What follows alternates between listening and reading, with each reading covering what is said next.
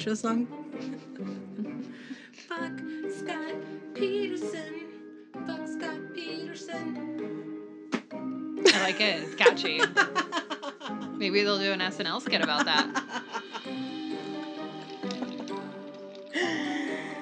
Oh, I mean, that's what's been rolling around in my head for the last week and a half. Oh my Two, three weeks, however the fuck long I'm it's just been. ready for it to be over. Intro first? Oh, yeah. I'm just talking. I'm sorry. In case you didn't already know, hey, murder lovers. My name is Mackenzie, This is Fatina. and you're listening to Stranger Danger, a true crime podcast. Welcome, even though we started without you.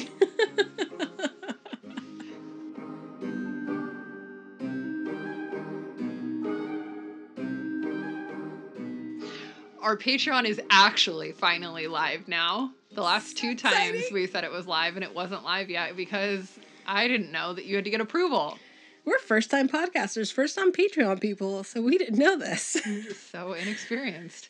You guys, the, the amount of response that we've gotten so far is more than I ever expected. I didn't think we were gonna suck, but I mean, people are giving us their hard earned money, and I and it's it feels so nice. It is very nice. We appreciate you guys. So yeah, thank you so much for signing up for Patreon. Um, lots of cool things coming for you guys. So make sure that you put like your mailing address in there and such and such because y'all are gonna get things in the mail and so on and so forth. Yes, We're really excited. so excited. Thank God Fatina is a creative. A creative. Just a yeah, like that. Yep. okay. Yes. Uh, I really do have fun making stuff, and uh, we had a little cake to celebrate today that we launched because a lot of a lot of things have happened. We launched the new logo, and you know we did the whole rebrand thing, and we launched the Patreon, and luckily we got a good response. So I thought, what better way to celebrate than with cake? And for the ten percent of you who didn't like our new logo, well, too bad. well. I have stuff with the We old do. logo if you really want it. yeah. I mean, it was a nice logo, and I will never forget it. It's, it's how we started, but it was time for the Right. for the glow up. it's near and dear to my heart because it's how we started, but I think we needed something that I could spot a mile away and be like, that's us. Yep. That's our logo. hmm And And it looks so good. It looks so good when I like go through all of my podcasts and everything, and I'm like, ah, it's it's right Mhm. there. It's bold. It's not, you it know, looks like we might know what we're out. doing. Anything else true crimey? I feel like there was a new show coming out that I was like, oh, I need to watch that. oh, oh my god, it's about the Mormon Church. Yes, that's what I saw. Um, It's like murder by. murder by murder by Mormons, right? Is that what it's called? I think so. that one looks really interesting. Hold on, I put it on my coming soon, like to watch. I think I saw it. murder like, the- among the Mormons. Yes. I Freaking can't wait for that. two subjects I'd definitely like to discuss. So, um, I'll, I'll have to remind. Uh, I'll have to go find her. But there's this girl on TikTok that I follow that she's what she calls herself an exmo, which is an ex Mormon. Oh, okay. she talks about her experience being in the Mormon church, the Mormon community, and how she got out of that situation or out of that environment, and how she's helping other people get out of that environment as well. So, to her, it was a toxic environment. And, you know, religion's a finicky thing because it, it I think, um, with any religion, it has the potential to turn into something unhealthy. So, Yeah. you know, it's for her, it was not something that was um, giving her any positivity in her life and it wasn't anything that was helping her. So, she got out of that situation and she's helping other people who is not healthy for them to get out of the situation. But I am interested to see this murder aspect because I did not know it went that far. Yeah. I'll I'll be interested to see if it's kind of like um what was the one they did on the Catholic Church? The one with the with the nuns. The keepers. Oh, yeah, I'll yeah. be interested to see if it's something like that. And it's not to slam on Mormonism or anything like no. that. Every religion has their seedy dark underbelly, so Right. Yeah. No. it's just the way it is when it comes to power in general. I don't think mm-hmm. it's exclusive to religions. Can I tell you, I learned about Mormons, like first ever in my life, but from South Park. From the episode about religion, when they were like, they all do like in hell orientation. Yep. That's why I really, really, if I ever, ever, ever get the chance to watch the the Book of Mormon on Broadway, I haven't ever seen it, but Jake said it's excellent. I I've I've listened to the track and I oh my god. I would die to get seats at Book of Mormon. No, I love that episode of South Park where he's like, um, question. So uh, who got it right? And they're like, oh, that would be the Mormons. And they're like, oh, yeah, the Mormons. I think it's so funny. no one is safe in South Park.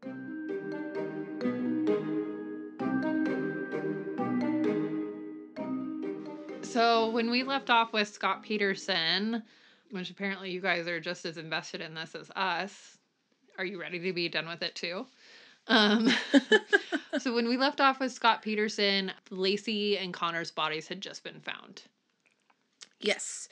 So we're going to talk a little bit more about the state of their bodies when they were found. So on April 13th, to give you an idea of the location where they where their bodies were found, this was off a cliff nearby a marina dog park.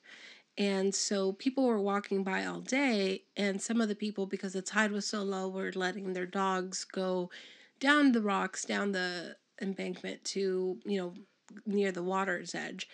And some owner or saw that their dog was interested in something, realized that it looked like a baby. And you got to remember this is back 2003, so not everyone has cell phones. So he ran by to a nearby house and had someone call 911 to to report this that they that they had found something. So the police came out, they secured the area and at this point, of course, they didn't know for sure that it was baby Conner, but they knew that it was a baby. It was in a bad state of decomposition. It had all of its limbs. It was a full baby. It had not an injury, but he his insides Yeah, he was disemboweled. disemboweled. But all of his limbs were there. And the next day, down about a mile away, I believe, Mm-hmm. same situation. Tide was slow. It was early in the morning. Again, it was dog walkers because the dogs went down to the rocks and were walking along there with um, the owners walking up top. And the owners of the dog saw the dog again. Another dog was interested in something and just wouldn't call, wouldn't come, wouldn't come.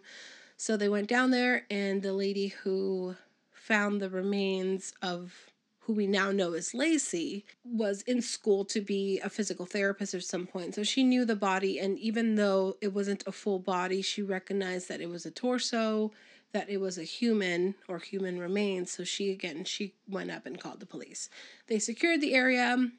The police department flew overhead so they can take aerial shots. They also hired a helicopter that came through and did aerial shots just to it's a unique situation to find someone Washed up on the washed San up. Francisco Bay. Yeah, so they had to get as much evidence as they could. There's infamous pictures where they covered the body right away because as soon as the media got a wind of this, of course they wanted to go get their money shot. So they covered the evidence that they had there. The torso, the female torso that they found was headless, Mhm. armless, footless for sure, and the right leg had a femur attached, but no tissue on that femur. The experts, the the autopsy and DNA results confirmed about a week later that it was Laci, and with DNA evidence, they could for sure tie the baby's remains to Laci. So they confirmed that was that would have been Conner. There was no head on Laci's body, and all of the limbs, uh, how they were separated. The coroner said that it was one of two things. It was either a very, very skilled person who left no tool marks, or it would have been from as a result of it being weighed down in these four limbs and because of the state of decomposition the tissue got softer and the currents ripped the body away from where it was being weighed down Yeah. the coroner could not say for certain and this was a big point in trial no one could say for certain whether the baby was born alive if it ever had a breath because of how Laci's body was, they believe she had a coffin birth. I had to look this up because I did not know what it was, other than it sounded really morbid. But it, it's when a pregnant woman is deceased Mm-hmm. and the body, the stomach cavity fills up with gases, and the gases Expelled. expel the baby through the skin on top of the stomach. So it was not a vaginal birth. There's no evidence that she ever had a vaginal birth, and then also how her stomach was, for lack of a better term, erupted. mm-hmm. There was no tool marks, so there was no evidence that this baby was forcefully taken out by a human person. There was no liquid in the baby's lungs, no marine life mm-hmm. on its stomach or lungs, which would prove that the baby never had a, a breath. Sorry, I need to take a breath after that. That was that's hard information. I know it's it's a baby, and I know it's an unfortunate end to how all this was building up. Right. Because of like the state of decomposition on um, Conner's body. Oh gosh, the, it's so contradictory. Nobody can say anything versus like for sure where he was. So the just to give you guys an idea, when all of this went to trial, the prosecution said that Conner died on December twenty fourth. Yeah. The defense said that Conner died on December 29th. And what it really came down to was his the decomposition on his body basically indicated that he was dead before he went in the water, but he hadn't started decomp as much as you would assume. So the there is contradictory evidence about whether or not he was still in the womb when they went into the water because he hadn't decomped as much as you would think. People believe that he was actually in the womb for quite a bit of time while Right. Laci was already in the water, and that's what actually saved him from decomp. But the experts go back and forth on this about whether or not that's true. Some believe that he was actually handled outside of the womb before he went into the water, some don't. And where this becomes important and why this became such a hot topic during the trial is because they were going for murder charges Right. with Conner. And in the state of California, for him to be tried for the murder of Conner, he had to be quote unquote alive. alive. He Yeah. couldn't, there was back and forth about him being a fetus versus being a baby and what you could term that in the court of law and everything like that. And so for Scott to be tried for the murder of Conner, he had to have taken a breath outside the womb and nobody could determine definitively whether or not this had happened. So I'm going to read a, an excerpt of the book that I read. It's called A, Date, a Deadly Game, which is by Catherine Crier. She's a court TV ho- host. And this is way back into the back of the book. But Dr. Peterson, which is the coroner that did the autopsy, he was unable to, and I'm just going to read it and then we can talk about it. So it says Dr. Peterson was unable to determine whether the umbilical cord, only half a centimeter long and was ragged on one end, had been tied or if it had been simply detached in the water. The decomposition also prevented him from concluding whether the fetus had actually gone through the birthing process. He did, however, find evidence of meconium in the body, indicating that the bo- that the baby had most likely not been born alive. Meconium, which I didn't know what this was, is a substance that accumulates in a fetus's lower intestine and utero. In 95% of live births, a baby expels the meconium within 24 hours after he or she is born. Baby Conner still had this in his body, so mm-hmm. I, I'm no expert, but based on this, it says that, you know, had he been born alive, his body would have naturally expelled that. Yeah. So, like you said, I think naturally the the mother's body protected the baby as long as it could. Mm-hmm. You know, they disappeared December 24th, 2002, and they weren't found, the baby and Laci, till April 13th and April 14th, 2003. So four months, Mm-hmm. uh, almost four months later, not f- like three and a half months later, maybe. So I didn't read anything on it as far as anyone doing any tests or showing any evidence on like how long or what states of decomposition a body would have in the water for so long. Mm-hmm. I think that both sides, the defense and the and the prosecution, could have done some studies or could have had an expert come in and say, "Hey, here's what a body looks like in salt water after a month. Here's what it looks like after 2 months, 3 months" to help build a timeline because at the end of the day, you know, why there's some speculations is that if Scott did it, we, you know, everyone thinks he would have done it the morning of the 24th, Mm-hmm. but if someone else did this or carried this on, and one of the theories out there is that if someone was watching the news, had Laci at another location Mhm. that wasn't Scott, they knew that they had the marina on on their radar and they didn't know what to do with Laci and the baby. Did they go dump him there to make it look like it was Scott? Right? Yeah, but that's So- the difference of five days approximately. The, so the timeline is that the experts, Mhm. if you will, say it was either the 24th or the 29th, which I'm kind of like, how in the world did you? I want to know how they nailed it down to those dates. I know. Because that's such a small time frame that I can't imagine that there's a lot of scientific Mhm. differentiation between the two dates. I don't know. The, what's interesting about Laci's body though is that, you know, with obviously like things being severed in certain ways, hmm things are going to come out of said body. Right? So she was actually missing organs, but she was not missing her uterus. Her Right. uterus was still intact when they found her, which I thought was kind of interesting. Is interesting to me that the uterus would stay intact. Also, it kind of throws away the theory that it would be like a botched, Mm. The kidnapping situation where they wanted to take the it? baby. yeah, like a botched C-section, like Mhm. something like that could actually damage or like the uterus could potentially be Right. impacted by that. So the bodies were found, and then while they were found, Scott was living in San Diego with his sister. Um, so we're coming up on his arrest now, right? Yes. So four days later, Scott is driving to um, what he says is to go golfing with his brother and believes that he is being followed by paparazzi and Yeah. begins driving erratically to try and avoid them. Yeah. What the police say is that he begins driving erratically to try and avoid them as he's making an escape and heading for the border. Right. So take what you will of it. Although Scott did call his brother and talks to his brother on the phone, which they have his phone wiretapped at this point. So Mhm. he does talk to his brother and say, I'm being followed. I'm going to try and lose them, but I'm not going to come because I don't want all of this to be photographed and everything like that.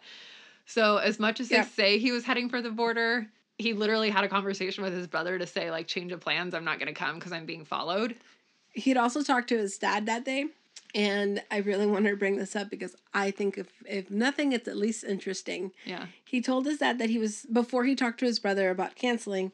He talked to his dad about thinking about going down to the club to play golf because he wanted to relax a little bit. But he then said, I quote to his dad, I don't know if I'm pulling an OJ by being at the club or not. Referencing when OJ said that he was looking for the real killer, but really he was out playing golf. Yeah, that's that's a dark joke to make. Yeah. People have, you know, and mind you, this is when they'd found the bodies. They hadn't confirmed it was Laci and Con and Yeah. Conner. But hello, you lost a wife and a baby four days ago. they found a body of a woman and a baby. Yeah. Like People people make I- dark jokes though. People handle things with humor. Otherwise it drives you crazy. So like I think it's inappropriate, but at the same time no, as I said, if not nothing, it's not saying he killed her. He's not. He's not saying I killed her. Oh mm. shit, they found the bodies. Yeah. But if if But if OJ was hella is- guilty. So if this case has taught us anything, is that we're judging him on his behavior. Yes. Yeah, yeah, yeah. and his behavior is hella sketch. yeah. His i mean there yes there is what some use as a defense mechanism i know that i do i laugh when i'm nervous or when you know at inappropriate times. I make very inappropriate oh, jokes. Oh, absolutely. Yeah. We do what we do. We have a true crime podcast and we we have some weird facts that we can throw out. But there's a time to be joking and you know trying to make light and see the silver lining and things and hold out hope like oh my wife is going to be okay we're going to i'm going to joke about how i'm going to give her a hard time if she if she pops back up whatever but you don't I, for me it just again it's not a smoking gun but his behavior you don't make a joke like that when this they found a body But did he on. know? Did he know they'd found her? yes He did know. Yes. Even though they hadn't identified her yet. yes Okay. because it was all over the news his That's mom right. he and his mom had talked about it and this is again one of those conversations when she's like hope it's not laci and conner but deny deny deny so he was well aware Yeah. of it Yeah. Okay. so again might be a nothing but i thought it was interesting So when he's pulled over in his car, he had camping gear, four cell phones, his brother's ID, which he said he was bringing to his brother. He had $15,000 in cash, hiking boots, a shovel, 12 Viagra, and a picture of him and Laci. His hair is dyed blonde. He also has some facial hair action going on that Mhm. also is dyed in this like blondish color, if you will. like home dye job Yeah. Home bleach job Yeah. Not he like didn't tone it it's orange Listen, okay. First of all, i've been through it i know what off, he's missing it's 2003. Okay, we were all doing DIY bleach projects because Holla and Sink, you all inspired us. Okay? Yeah. we didn't know that toner was a thing. So the media picks up the story. The story that unfolds is that Scott is arrested fleeing to Mexico. So I will say this: they had. I'm not. eh, They didn't let him go into Mexico, but between December and this April date, he had gone to Mexico. They did trail him. One of the detectives got on the plane incognito and followed him all throughout Mexico and confirmed that he was there for business dealings. Yeah. So, it wasn't uncommon. been. They didn't take away his passport. Again, he hadn't been arrested or anything at this point between those times. So him going into Mexico for business was not out of the norm. Right.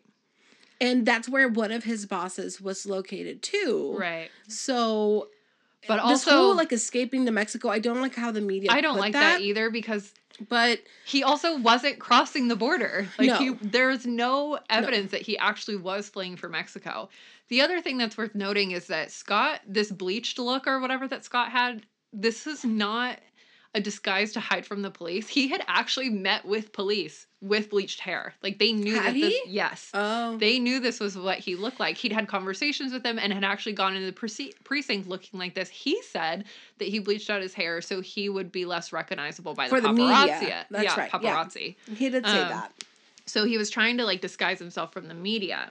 A couple things worth noting too is the things in his car. The story that he has told is that the cell phones are for work. His brother's ID he was returning to him when he went to the golf course that he'd left it in his car and was returning it to him. The $15,000 in cash supposedly was money that his mom had borrowed from him for something and she had paid him back and he hadn't had a chance to get to the bank to deposit it yet because it, it was a holiday weekend. The camping gear and the hiking boots and the shovel and the Viagra, that I can't explain. That, no. There was also a knife that they found in there, and it wasn't until they dug into it deeper.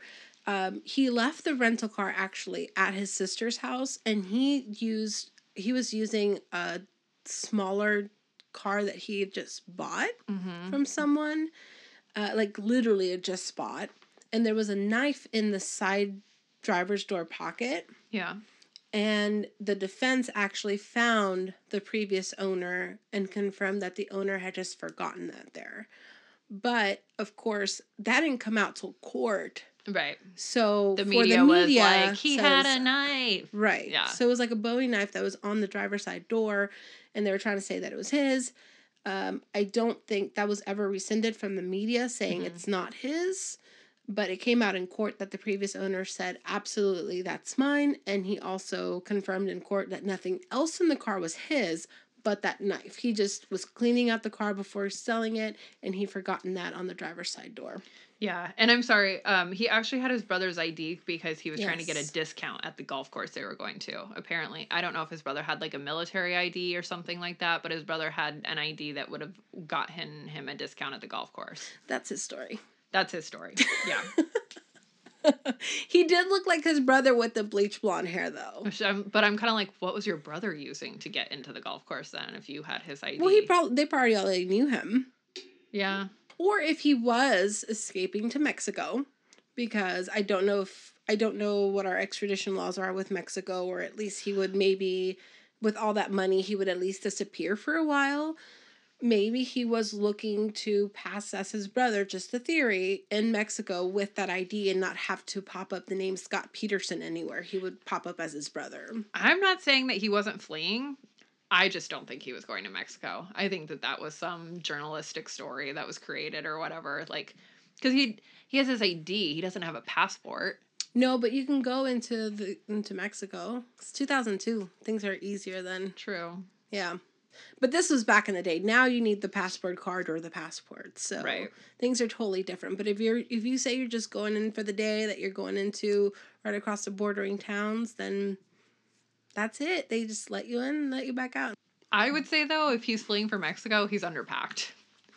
Like I would Not just with fifteen thousand dollars. You know how much that would give you in Mexico? true, but I think you would at least have food. Like you would at least have some like some type of food to get. Oh, he gets his food. So once they arrest them, though, they're making the big drive back to Modesto, yeah. and the cop is hungry, Well, yeah. Then he gets food, but he doesn't have it going there. he pulls there. into In-N-Out, and this motherfucker asked for a double double and fries animal style, which is also my order, but. Fuck him! You just got arrested for murder. And yeah, you're I would be. I'm well. I'm an emotional starver, so that doesn't totally appeal to me. I wouldn't eat if I were in that situation, but apparently, I wouldn't eat in that situation. Apparently, Scott does. I would say some water is good. He was probably like, "Listen, this is probably gonna be my last meal for a while. Better make it I count. think he knew that. Better so. make it count." hmm Oh, and he got a shake too, just if you're wondering. I was wondering. Moral of the story is that Scott Peterson is arrested. Yep. And was he charged with two counts of murder right off the bat? I think so. Yeah, okay. That's what I thought too. So everyone begins building their case. The trial is moved to Redwood, California, which is about 50 miles away from Modesto. Yeah, which is also a very controversial thing. not Because- that they, not only that they moved it, but that they didn't move it far enough away. Well, and Redwood, California has like a big media hub. Yeah. So like the media was even more prominent in Redwood than it was in Modesto as far as like media coverage of this kind of thing. So mm-hmm. it actually ended up being worse. Right. I know it was the hub for one of the radio stations that put up a billboard that said, what did it say, monster or It's- like innocent or monster or something like that. and I think it said something like guilty or I don't remember what it was. But yeah, Yeah. they put up and it was right outside the courthouse. So you literally walked out the courthouse and there's this big poster implying for, you know, all intents and purposes that Scott Peterson's guilty. Right. How does that not taint your jury? Right. And that's one of the things on on this case that the the jury selection, the just the saturation that was in the location for the jury, it was inevitable that they were going to see stuff that could sway their decision Right. more than what would be presented to them in court Yep. because unfortunately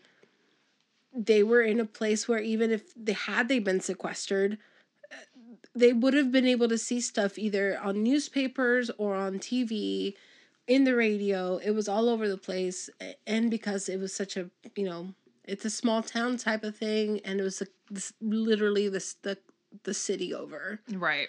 So we'll talk about jury selection for a little bit. So um, the jury that they did pick, um, they dismissed anyone that was against the death penalty.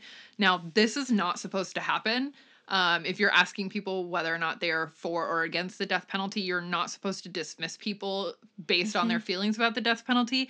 It's how they would be asked to apply the penalty if it were used in this case. So, right the people that were dismissed that were against the death penalty, they should have been asked even if they're against the death penalty, could they apply that in this case if the person is found guilty? The judge didn't do that. And so everybody that was against the death penalty was dismissed, which means you have a jury that is all gun ho capital punishment, which is a, yep. it doesn't allow for a very diverse opinion like there's yeah. there's no opinions of someone because sometimes a, a jury all it takes is one person that's not of that mindset to bring forth an opinion that could sway an entire jury. So, yeah. it, you know, everyone was of the same mindset, which I don't think it's fair for anyone. Right. As Fatina said, the jury wasn't uh, sequestered during this trial, which I'm just like, what? Especially something of this caliber. Come on. Yeah. And the jury did admit to googling the tri- yep. googling during the trial, which immediately taints it based on media bias. Like that's just not allowed in any way, shape, mm-hmm. or form, and yet it happened here. Right. Um, and it did. Uh, it's against the law for jurors to actually listen to news or research cases independently, but they admitted to doing it Right. And, so I mean the theory with any jury and and I don't know if it is like this in every country but at least in the US guys the idea is that the jury is selected as a blank piece of paper and whatever is presented in court is the evidence that they can use yeah. to make their decision. Right. Not anything else that they would have gone and researched themselves. Right. Because if it didn't make it through the process to be presented as evidence, then it's not something that can be used, period. And so some jurors did get dismissed, and that was another thing in this trial that I think there was three total jurors that got dismissed for one reason or another. I, I, know it was something outrageous. It was a high count that does not normally happen. There is a backup jury that is sitting in the trial as well, just in case someone needs to be dismissed. Usually people get dismissed because they need to go back to work and their work needs them or you know they have a family issue that they can't attend the the court anymore or there truly was somebody that was tainted by something or another like right exactly find out that they so I know one of them was dismissed because there was this huge controversy that one of the days of the trial he walked in just coincidentally at the same time as walked into the courtroom walked into the courthouse they had to stop and go through the metal detectors and whatnot and they had some kind of exchange the jury talked to it was laci's brother or something and he said like it's okay we're gonna we're gonna get like vengeance for you or something mm. so the moment that he said that and it was caught on video because the news people are there right. around the clock although it wasn't against the rules, he was now tainted. Yeah. Well, and it he said we're gonna get him for you. Which is a pretty good bias, right? Right. There, but okay. without all the evidence being presented, their mid trial. This trial took what two months or something.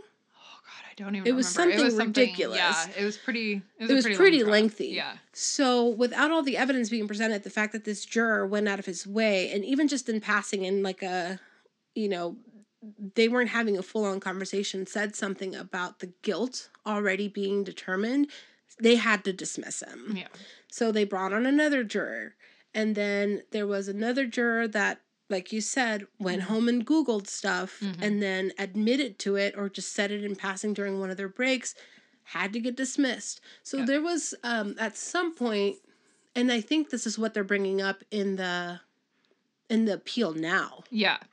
Oh yeah, yeah, yeah. That is one of the things that's been brought up is that like basically like the jur the jury thing alone is just like such a mess. Like where do you want to start? All the things right. that like the jury was allowed to do or things that happened during jury selection or things like that that just should not have happened. Right.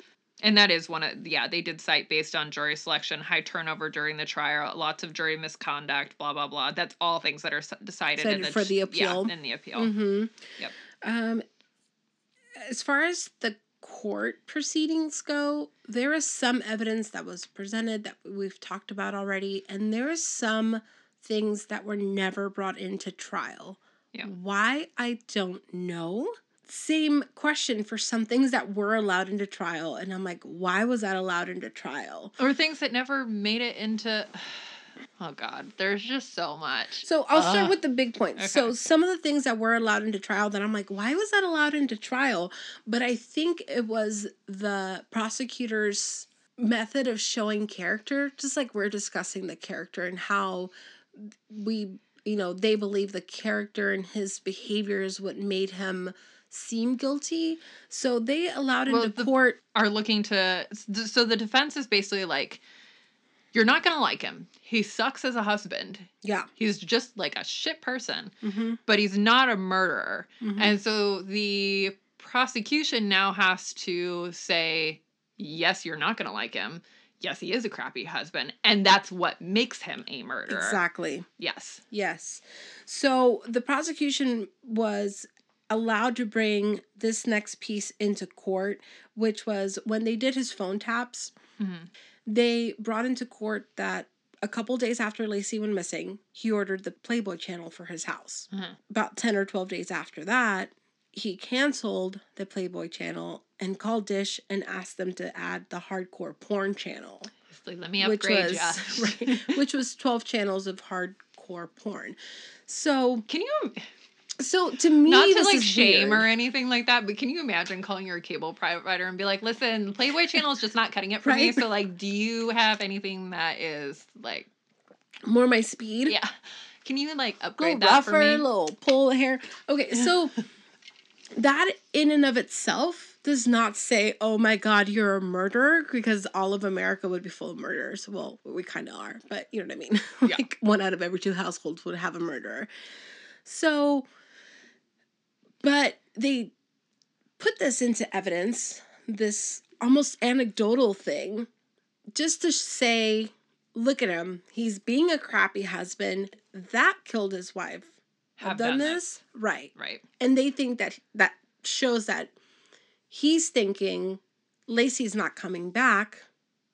So And he doesn't I'm feel gonna have any fun. Yeah, he doesn't feel any feelings about her being Right. gone. Yeah.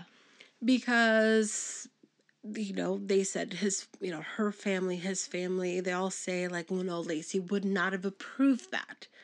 So Right. they're making they what they did that was to make the jury feel like would an innocent person do this Mhm. knowing that their wife would not like to find that if she were to come back hmm so that was just one of the pieces of information that is super Which I- circumstantial Listen, if I had been kidnapped and actually like made it out and came back, I wouldn't be checking the cable bill to see if my husband watched porn while I was gone. Like that wouldn't be like the top of my like. Better check and see what he was doing in December to make sure that he was mourning me correctly. while i was reading this though i almost wanted to like ask the you know if if i was like an advisor to the prosecution i'd be like it's gross but let's find out what he was watching because if he was watching like kidnapped women in hardcore porn or whatever or you know pregnant women you know whatever have you Mhm. like red room kind of shit, then that might be a better thing to present. So what than- you're saying is tie it back, right, like tie it back and make it relevant. right, Yeah, versus just being like, by the way, he ordered porn. Look at what a shit. Like we already know he's a crappy husband. He had an affair while his wife was getting ready to pop. Like if they would, they would have made it something you know more relevant. Like, Mhm. oh, he's watching these pseudo kidnapping hardcore porn videos. I'm like, oh shit. Well, you know, or was he watching this before and then he finally lived out his fantasy type of thing? That's different. Mhm. But no, I don't think that him watching porn makes him guilty. Right. So, a couple more things that just want to touch on really quick. So, the prosecution, the case that they laid out said that Laci was killed on December 23rd and Scott disposed of the body on December 24th. Now, the defense kind of blew that one to pieces based on the computer history search. So, the prosecution called up an expert on Scott's computer search history.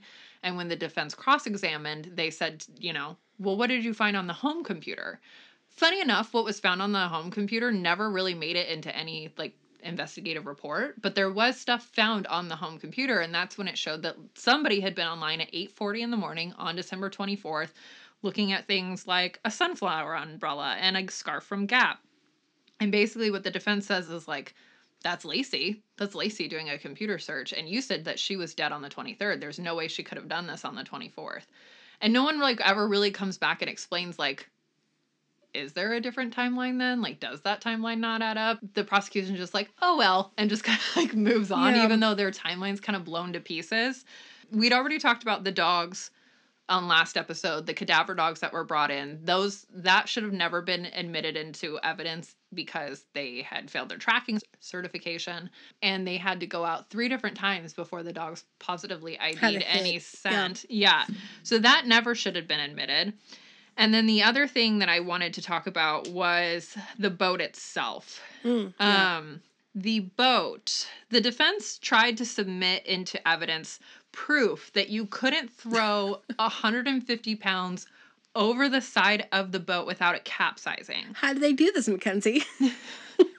So, what they did is they actually tried to do that. They Yeah. took out a boat that is basically the same boat that Scott had, and they had a 150 pound Sack. sack that was approximately the size of and weight of what Laci would have been at that time. They tried to take that sack and throw it overboard. Try is a really strong word. Have you seen this video of this It's- Butterfingers trying to do this? I mean, I don't know He's the. like- and again, it's 150 pounds dead weight. I don't know. but this A sitting there like, not. oh, do do do do do. I'm gonna throw. Oh, oops, I'm gonna fall into the water too. like he's being such a. Yeah, he's not. I mean, he's not the best. But Oh. so what they find though is that after four attempts to throw this 150 pounds over the boat, they are not able to do it without capsizing the boat. And every single time the boat flips over, and the the demonstrator almost drowns himself twice Yeah, because does. he's just But you know why that is though, right? So this again, this was not something that the prosecution was like, "Hold on. You can't say that." And and it blows my mind that no one had the like state of mind to say this, but the conditions were not the same that day in the water No. as they did this test. right. So the and you can see it because it's a it's it's a whole YouTube page. It's called like Defense of Scott Peterson. Well, it's a completely different time of year. Yeah. Right. The waters are super choppy. They're like at least a level two type situation going on. As far as we know, as far as everyone else, else is concerned, December would have been a much calmer time of year. It wouldn't have been as choppy waters Yeah. at all. So, But yeah, of course, this guy's gonna fall over every time. Right. I think what's interesting though is that like the judge rules this as too inflammatory, which I was like, Weird. huh? Like that's the reason that it can't be admitted in. Yeah. But I'm I think it shows a certain type of bias where like that doesn't make it in, but your failed cadaver dogs do. Hmm. Where that's allowed. I think it just shows a little bit of a bias towards the defense and or the prosecution in this case. I don't think that if it had been shown though, see, here's me thinking like positively that one of the jury would have been like, are those the same conditions? Are, because the jury can come back and ask questions, right?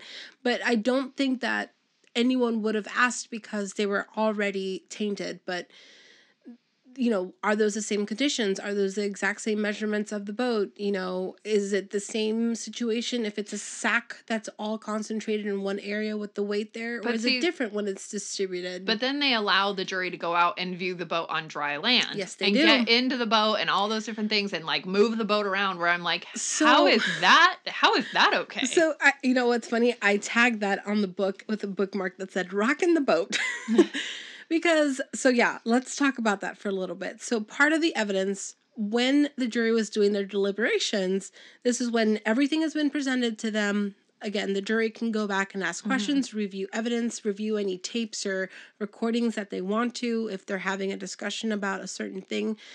And one of the things that they wanted to look at was at the boat Mhm. they had this boat in a storage room on a trailer like you said on dry land. Mhm. and the foreman and you know the entire jury went out there with the with the cops.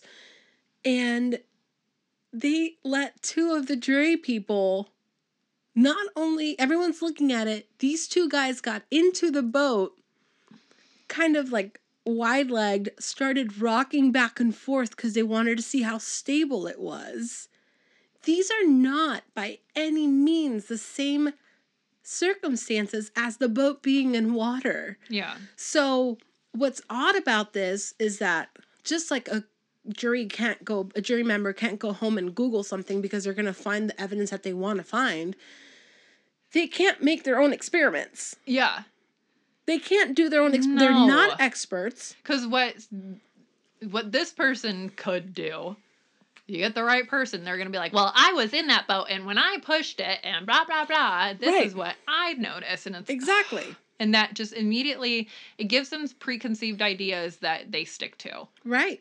And someone could just be hard headed and be like, no, I was on that boat and it was stable as hell. Yeah. Or someone could be like, I was on that boat and yes, it could have tipped over, so I don't think this way. So yeah, they were they were allowed to do their own ins- experiments. And when this was brought up to the judge, believe it or not, the judge said, We're kind of late into this. Like, really, we would have to start a whole new trial if we if we throw this out right now. Which is just bananas to me. Which should have been. It should have been all. Like to begin with, the jury should not have been allowed to jump on that boat on the trailer. no. Hey, So, so there's that. because they didn't want to go through a trial again, Yeah. which is another thing on the appeal, because we didn't want to inconvenience anyone. right?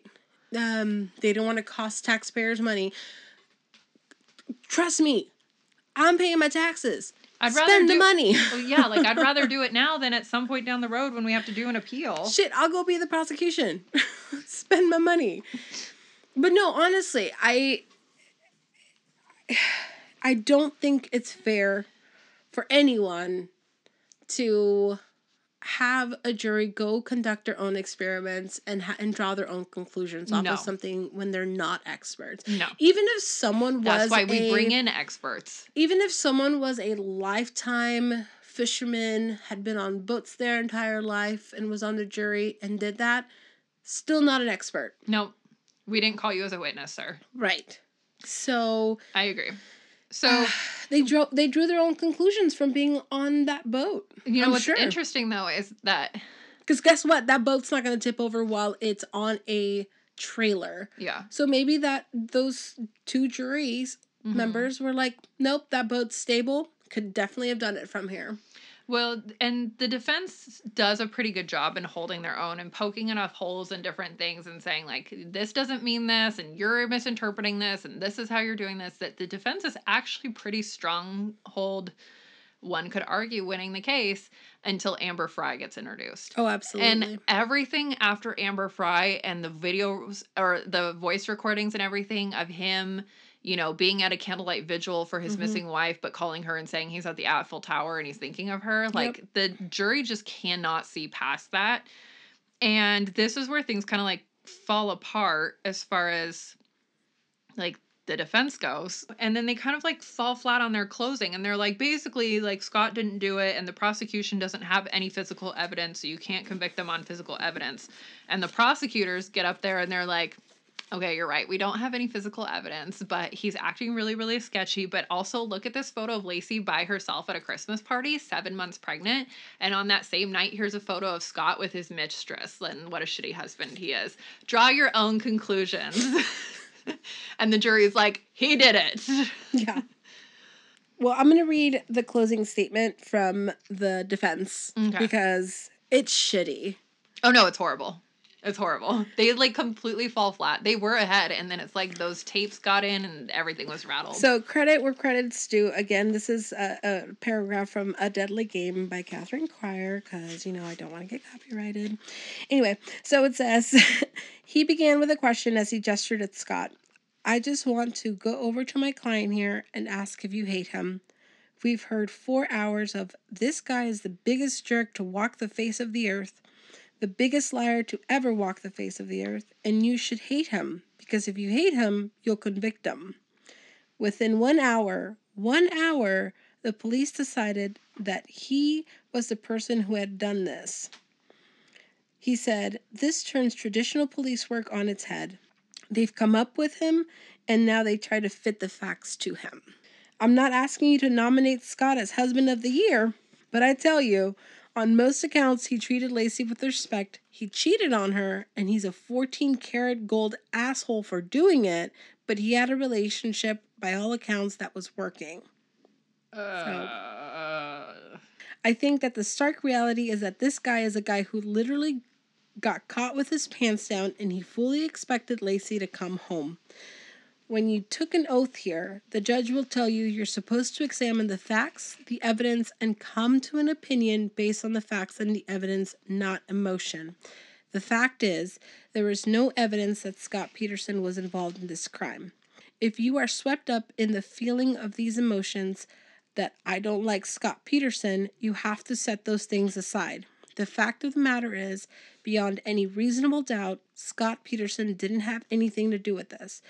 We ask you to return a verdict of non guilty in this case. all I'm thinking about now is how much I hate Scott Peterson. He's not, I mean, he's not wrong. That's the thing, is in his closing, he's not wrong. There is no, you have not proven to me beyond a reasonable doubt that he's guilty. There is no forensic evidence that is a shooting gun, smoking gun, Yeah. that says that he did it. However, you spent so much time talking about him cheating on his wife and everything like that that all I'm thinking about now is how much he sucks. Yeah. And I hate him. You- so here's he his Hail Mary, though.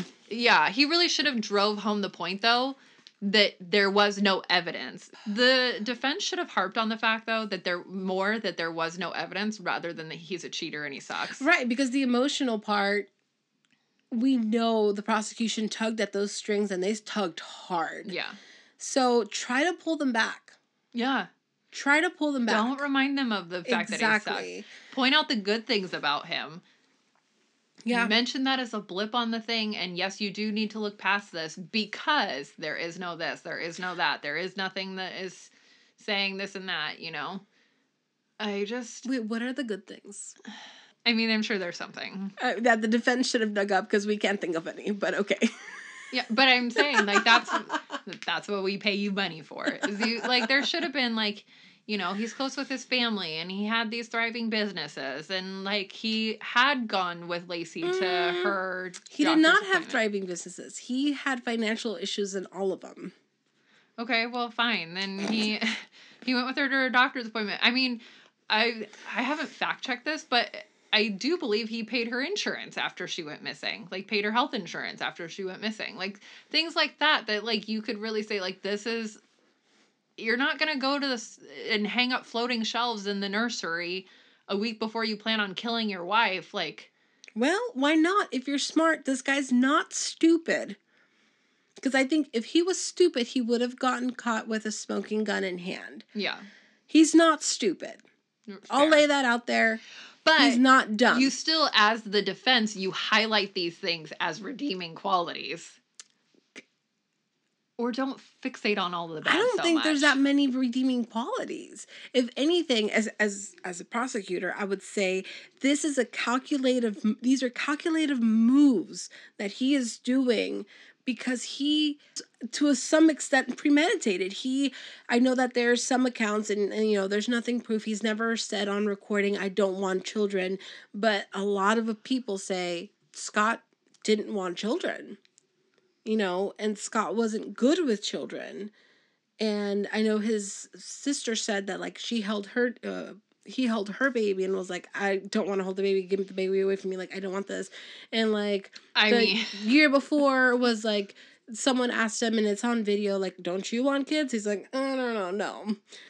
How would like i just think that they Oh, I just can't find any redeeming qualities. So think- that's your job if you want to defend him on yeah that. i mean but that's where i would have i would not have focused on those like how much he sucked as a human so much as i would have focused on the lack of evidence and i just think they spent so Sure. much time talking about like he sucks and yeah he's scum and he cheated on his husband and 14 carat or he cheated on his wife and 14 carat whatever that f- reference was or whatever like yeah. narrow that down to like a sentence and then move on as as far as the defense goes, in any defense, if a, and if attorney doesn't do that for you, where they try to flip what the prosecution is saying Mhm. so the jury can hear it, they're not doing a good job for you. right And so they didn't do a good job for him in that in that situation. And yeah, I can see where he had a leg to stand on as far as filing an appeal. Yeah, sure, Yeah. technically. Yeah. Right. And that's what it comes down to because there's no, you know, professed killer. Otherwise, we know that there was that one person who was um, arrested that was alluding to the woman in Modesto that was pregnant and they Yeah. had to take care of her. But there is also no other confessed killer that's saying, well, you've got the wrong man in jail. So, You know what's interesting though is that the officer that reported that that phone inter- Uh-huh. that for- phone call or whatever yeah. when he was when they went to re-interview him for the appeal Yeah. the first of all the recording's missing now No way. missing Oh. and he's retired now this officer and Uh-huh. he's like i don't want i don't want to be a part of it like he won't say a word about it anymore Yeah. which i'm like he felt like he needed to report it at the time and now all of a sudden he's gone quiet why Weird. yeah That is super odd. So they find him guilty of first degree murder of laci and second degree murder of conner and sentence him to death Yes. death penalty was overturned on august 24th of 2020 so just last year Mm-hmm. um, and that was due to jury selection and that there were mistakes made that prevented any type of impartial selection. So the death penalty part has already been overturned, but the appeal, as far as the conviction, has not been decided on. So he won't be put to death at this point. Right. So he's just a lifer. For now, yes. Right. Here's an interesting thing. I know that you talked about the women in Modesto that Went uh, missing. went missing up until this point had been to a certain extent like constantly gone missing or there was a pattern of mm-hmm. pregnant women going missing. Yeah. So back on December 28th, so just 4 days after we know Laci's missing, there was a an officer that was contacted by a person who helps sexual abuse victims, a counselor, and she said that one of the patients that one of the patients that she just seen told her about a situation where she had been pulled into a van two weeks before December 24th, so still in December, into a brown van near that same area by her ex girlfriend. And then while in the van, she was raped by two men, two women. Oh, they also performed some sort of satanic ritual, and they mentioned that a Christmas day death would be happening and that she would see it in the papers. Oh, that's interesting. So that was told to the prosecution, and well, it was discovered by both ends of Yeah. the party. Um, the defense team put up a reward to find that van. Yeah. The police tracked down the van. It was parked at a nearby park, and they found four people in it, four occupants. They did not find any evidence to show that Laci had been in that van at any time, like hair, blood, etc. But so the four occupants are Mary Renfro, Donnie Renfro, Rayon Miranda, and Sherry Miranda. On December 31st, the police now finds out in retrospect that on December 31st, Deanna Renfro had pawned the same kind of watch that Laci was last seen wearing. What? I didn't know this. Yeah. Isn't that interesting? It was pawned for $20. Shit. If these people perpetrated the crime, they this would have been 7 days after Laci went missing. It was a watch that couldn't be identified by like a serial number or anything. Yeah. So it wasn't hard evidence. Right. It's just like the type of watch that you pick up at a Macy's. Like, Exactly. yeah. So no one, neither party used this as evidence. Of course, the prosecution's not going to use it because that goes off of their theory. But the defense could have used this to go off to another theory. Scott, get better lawyers. like, get Yeah. better lawyers. You don't look into the people that saw Laci out walking her dog. Well, You he don't ended up with a the- public defender. You know this, right? How? You have fifteen thousand dollars in cash sitting in your car. ran Like, out of money. That's just bananas. They me. ran out of money. Start because- a GoFundMe. I'm not going to contribute, but No, start a GoFundMe. it sounds like you are. But I'm like, Ew. I'm just like my mind is blown that like you don't interview the people that say they saw Laci out walking your dog. You don't follow up on this lead. You don't look at more into the boat evidence. Like you don't you don't do anything right. So, and although Deanna Renfro, the person who pawned the watch, was not one of the two occupants, it's a family member of Mary Renfro and Donnie Renfro who were who were occupants of the brown van. Don't be suspicious. Don't be suspicious. For twenty dollars too. So you know these are people that a are living out of a van. So twenty dollars, you know, is a meal or. So something interesting. Again, these are just some some of the interesting interesting things that I found out about this case about his comings and goings and things that weren't presented into evidence. Um, it, it would have helped, and it's not concrete evidence, and it just would have helped build either a solid, a more solid case about his behavior or help solve him. I don't know. You have your pick on what what these pieces of evidence would have done. So, um, the first thing is that van thing and the watch thing. Mm-hmm. You know, do you think that would have helped? Obviously, that might have fucking helped him. I think so. Um, it at least it at least plants doubt. That's what I'm saying. It at least plants doubt whether doubt, or not right. you can prove it or not. It's enough for me to go. Hmm? But did he do it? Right. Which is all you need to do. Right.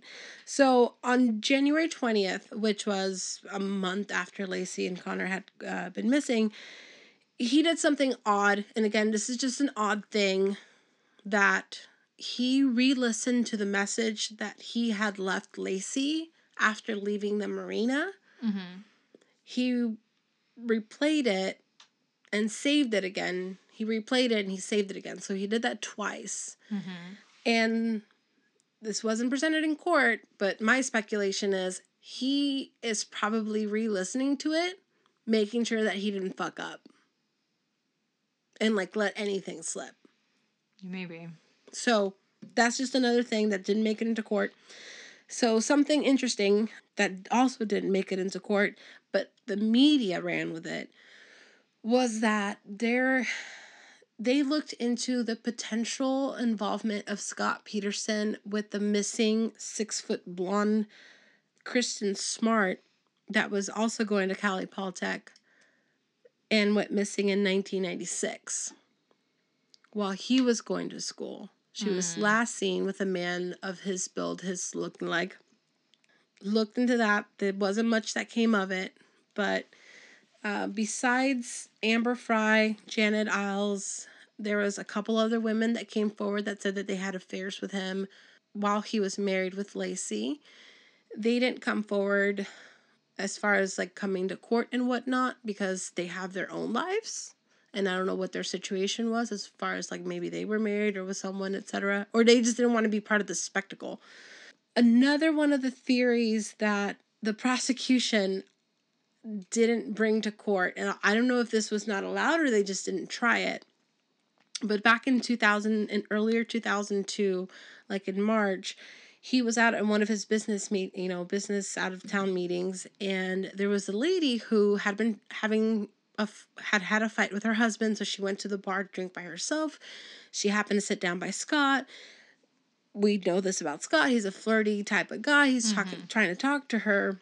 He said to her, and I quote her, he said, he came straight out and said, You want to have an affair? And I said, You're a very good looking guy, but I'm married. And then he said, Well, so am I. The lady says, Well, I'm a Christian. That's not my thing he said, Well, my wife's pregnant and I want to kill her. And she said, and it's so off the wall that it didn't even it didn't even sink in what he was saying because I was a couple drinks in. So I didn't really question him about it. And then all I could ask was, Why do you want to kill her? Uh, how far along is she? And he said, Oh, she's about six months. And then I said, Well, you don't want to kill her. You guys you guys have a new life ahead of you. And then he said, So then what? Then I remember him saying, If you were to kill somebody and didn't want to get caught, how would you do it? she said, If I had thought he was serious, there's no way I would have given him any ideas. But I just said I would kill him by tying a way around their ankles and throwing them in the ocean. I don't believe her. And then, so the investigator subsequently interviewed the woman's husband, who said his wife had no reason to lie. He supported her story. They even talked about it later that night when she got home. That's weird. And she provided a credit card receipt showing that she was there, but they never looked into whether or not he was there. That's what I'd want to know. Was he there? Yeah. I wouldn't want to be involved in this case. I wouldn't say I gave the motherfucker an idea how to do it. No, I'd be like, Never I seen don't know that my Ben life. Affleck looking on. I don't know who that is. So there's that theory that never made it in.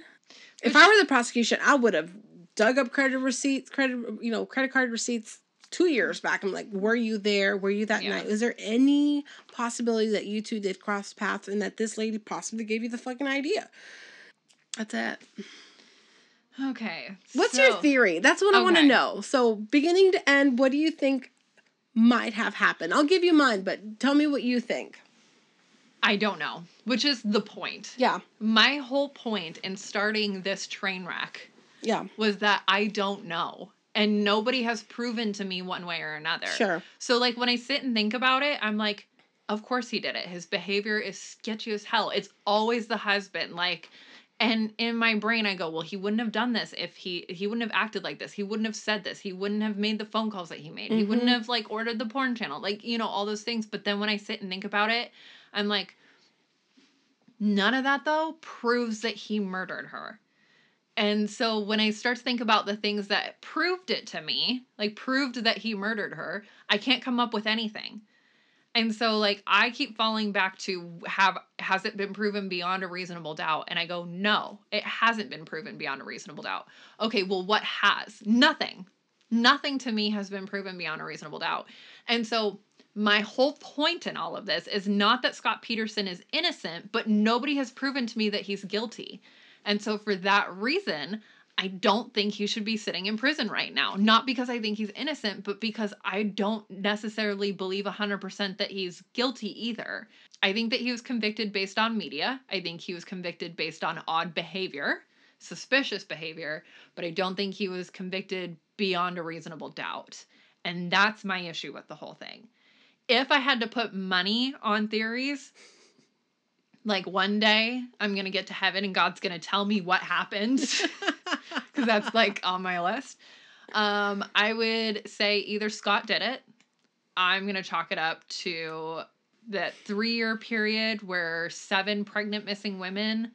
I think maybe she was targeted while she was out on a walk with her dog and she was picked up. And like that theory fits and makes sense to me. But Okay. I don't think that's I don't think realistically it that he should be in prison right now. And that's that's just mm, mm, mm. That's Very uninterested in that opinion. Thank you.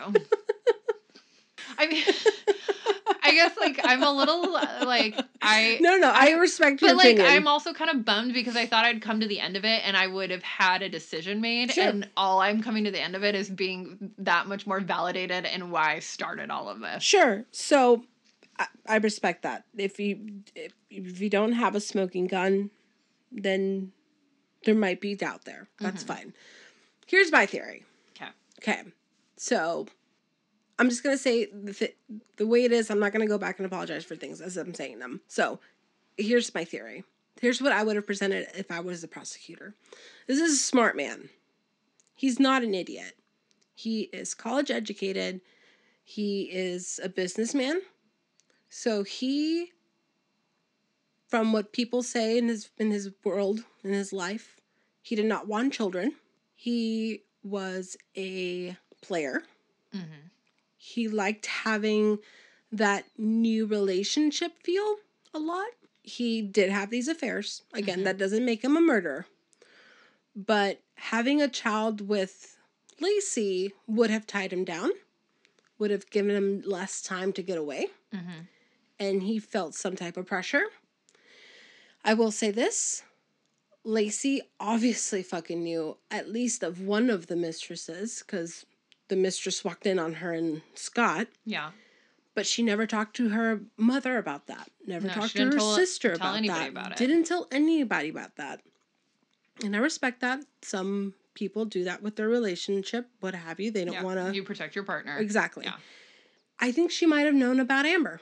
Maybe. He's saying he told Amber on a recorded phone call that he told Laci about Amber after his and Amber's first date, which we know was November 20th. Right. And Laci said she was fine with it, which that part I don't believe. Right.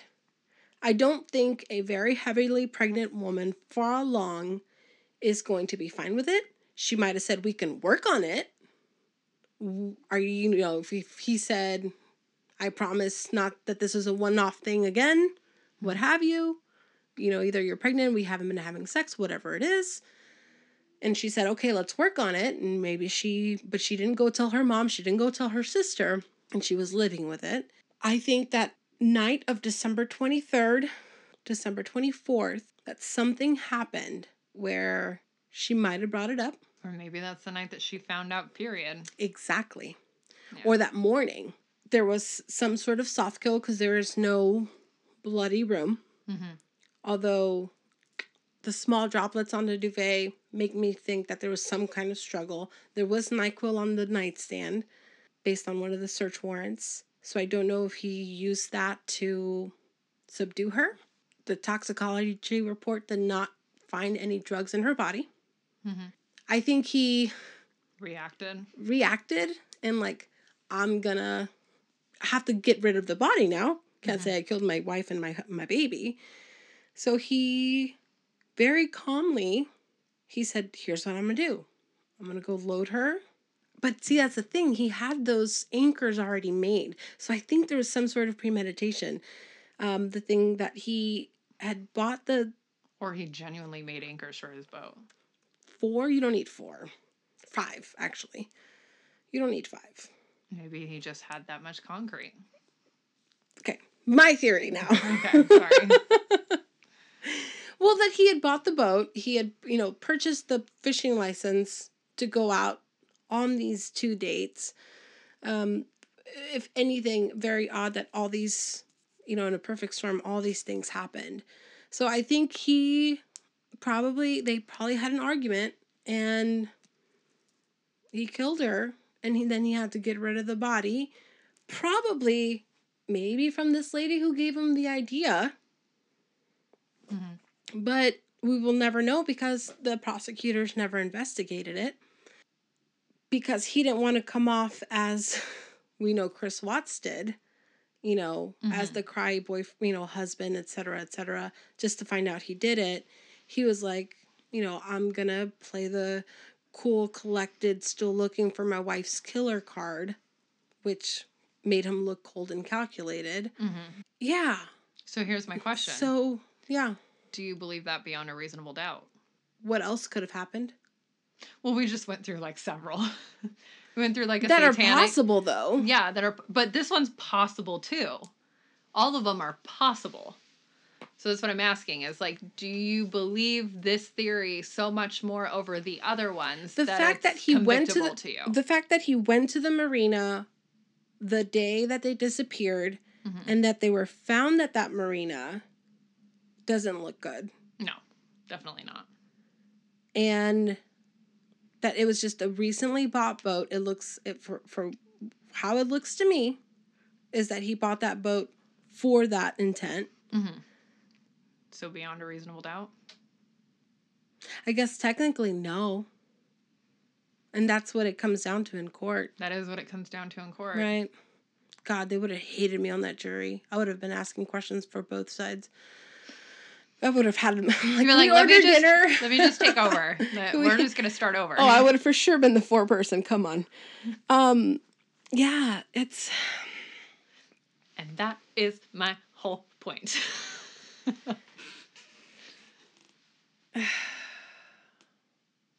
but truly, that is like That is the point That of is literally my whole point. no yeah. that that is the point of a trial. So, Yeah. um, and that's where I am. but because I'm not part of the jury and I can use my feelings, I am saying I think he's guilty. okay, that's fair. Yeah. that's fair. So my my whole point in starting this argument for the all the people that listen is not necessarily to say that anyone who thinks he's guilty is wrong because I'm not convinced that he isn't guilty and I I'm not saying he's innocent either, Kim. Like a lot of people got really upset with me, Stephanie, for what they thought was me saying that he was innocent. That's not what I'm saying either. Well, Yeah. All I'm saying is Like, take Scott Peterson out of the equation. We're saying the trial would not have been fair to anyone in that position. What I'm saying is the evidence doesn't prove squat to me. What Right. the evidence proves is that you can interpret it to fit your narrative. But I mean, there, there there's history of of some, and that's why it's not legal. Um, and that's why the question is, it's beyond a reasonable Beyond doubt. a reasonable doubt. And and I get it. Um, you know, if there was evidence to say he did it, he did it, he did it, he did it, yeah. and then you get this one little wedge that's like maybe he didn't do it. That's enough to say he's not guilty. Right. So, like at your next barbecue, probably what you're to say is that Scott Peterson is guilty. And these are the reasons that I think he's guilty. Yeah. But, like, what I would say at that barbecue is I don't know. I don't know. Yeah. And that's, it's kind of fun to, like, create a little chaos. Little devil's like this. advocate. Yeah. conversation. Yeah, I I truly feel that eh, behaviorally, someone who does Something everything that he up. did, Yeah. um, an innocent person wouldn't do that. True. That doesn't mean he's innocent, and that doesn't mean he's guilty. But you're right. There's no There's video. no there's no gun. confession. There's no gun. There's no murder weapon. There's no Um, technical crime scene. Which, you know, I, I always thought it was interesting that for something that's so circumstantial, that the prosecution didn't spend the time, the effort, the resources to go back down in that bay and go literally freaking inch by inch until they found these anchors and possibly more body parts. Um, I don't know that they hadn't though. Like I believe I know that they searched. I know that their divers spent quite a bit of time out I'm there. sorry, keep looking. Yeah. Because if you could tie these anchors to, you know, the same bucket size from, or the, you know, they're Uh, the same as the one that he had, the same part of rebar. I know I've seen cases where they see a piece of duct tape and they've linked it to the exact same piece that was cut off a roll that's in the garage or something. Right. Because the You know, tear if, marks match, exactly because yeah. of the tear marks. So you know, what's to say they couldn't find this rebar or these homemade anchors at the bottom of the bay? anchors would be the evidence. That would be the proof. Absolutely. Just like somebody actually definitively like some camera or some ring Mhm. doorbell which didn't ex- exist at the time somebody catching laci out walking her dog would have been the smoking gun Right. there are a lot of opportunities here where something could have been proven Yeah. but unfortunately it wasn't but yeah Yeah. like if somebody found those freaking anchors that would tell you that would tell you he did it Yeah, because there would be rope. Yeah. There would be rope attached to them. A rope that I'm sure could be linked up to the rope that they found at his warehouse. There could be some of the rebar. They could put those back it would together. literally freaking match the other anchor that was Right. sitting right there Exactly. This is so frustrating because in this case, I think the prosecution could have done so much more and they banked on the emotional. They won on the emotional, but I think they could have done so much more. Um, i think the defense could have done a lot more too yeah, oh I think yeah. they like I think realistically he could have won with a different if he hired Robert Durst's attorneys, he would be a free man. Let me tell you. oh, but he didn't have that kind of money though. No, he did not. He didn't have a So- million dollars to throw at an attorney. So all right. But that's I think that's what was fun about this case is it just gives I think it's an interesting conversation. It gives people something to think about and it challenges the popular opinion. Yeah. and the popular opinion that I think was formed off of media. This was a very, very heavy media case. Yep. Um, And it's just been fun to create a little Yeah. chaos because for you, Yeah, I love it. I love. Everybody has such strong opinions on it. You should see some of the things. Kim's my mother in law. I've been hearing the brunt of that. Listen, I think Kim's my mother-in-law, even though she's true, not. but- So, but this is truly where we close it out. This is it. So there, it's funny because we don't like doing stuff without conclusions, but that's our conclusion that I mean, as far as the court goes, the court has concluded. that's true. I have But not. there is going to be another day in court though for At the appeal point. Some eventually. Uh, something fun trivia fact. Um, once they had read, read the verdict, Laci's brother looked over at Scott's dad it's painful, like kind of look. You know what I mean? Like You lost a kid too? exactly. Yeah. Um, Scott's dad mouthed "fuck you."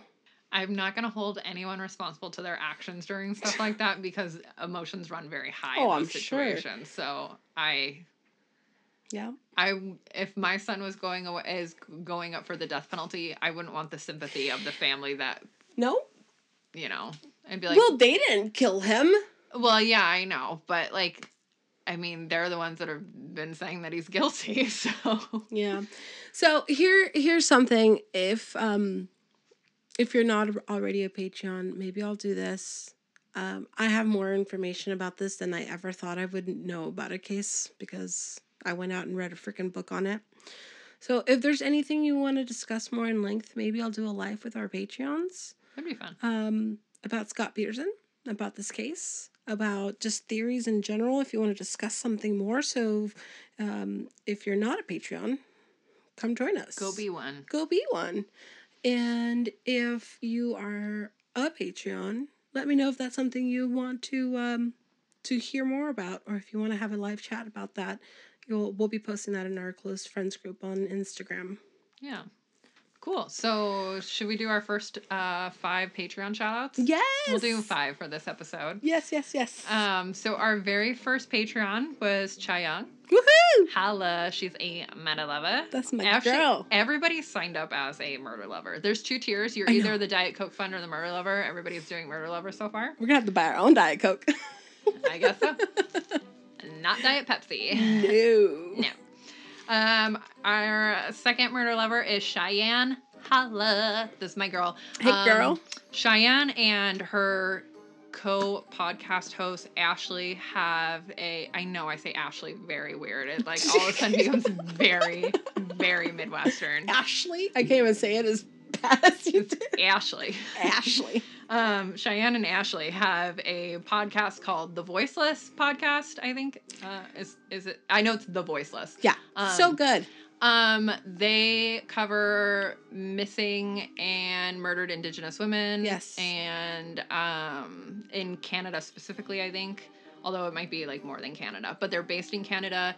They're amazing. Go listen. But Cheyenne signed up, um, so thank you so much um, to both you and Ashley for all of your support because you've always been both amazing. To Ashley.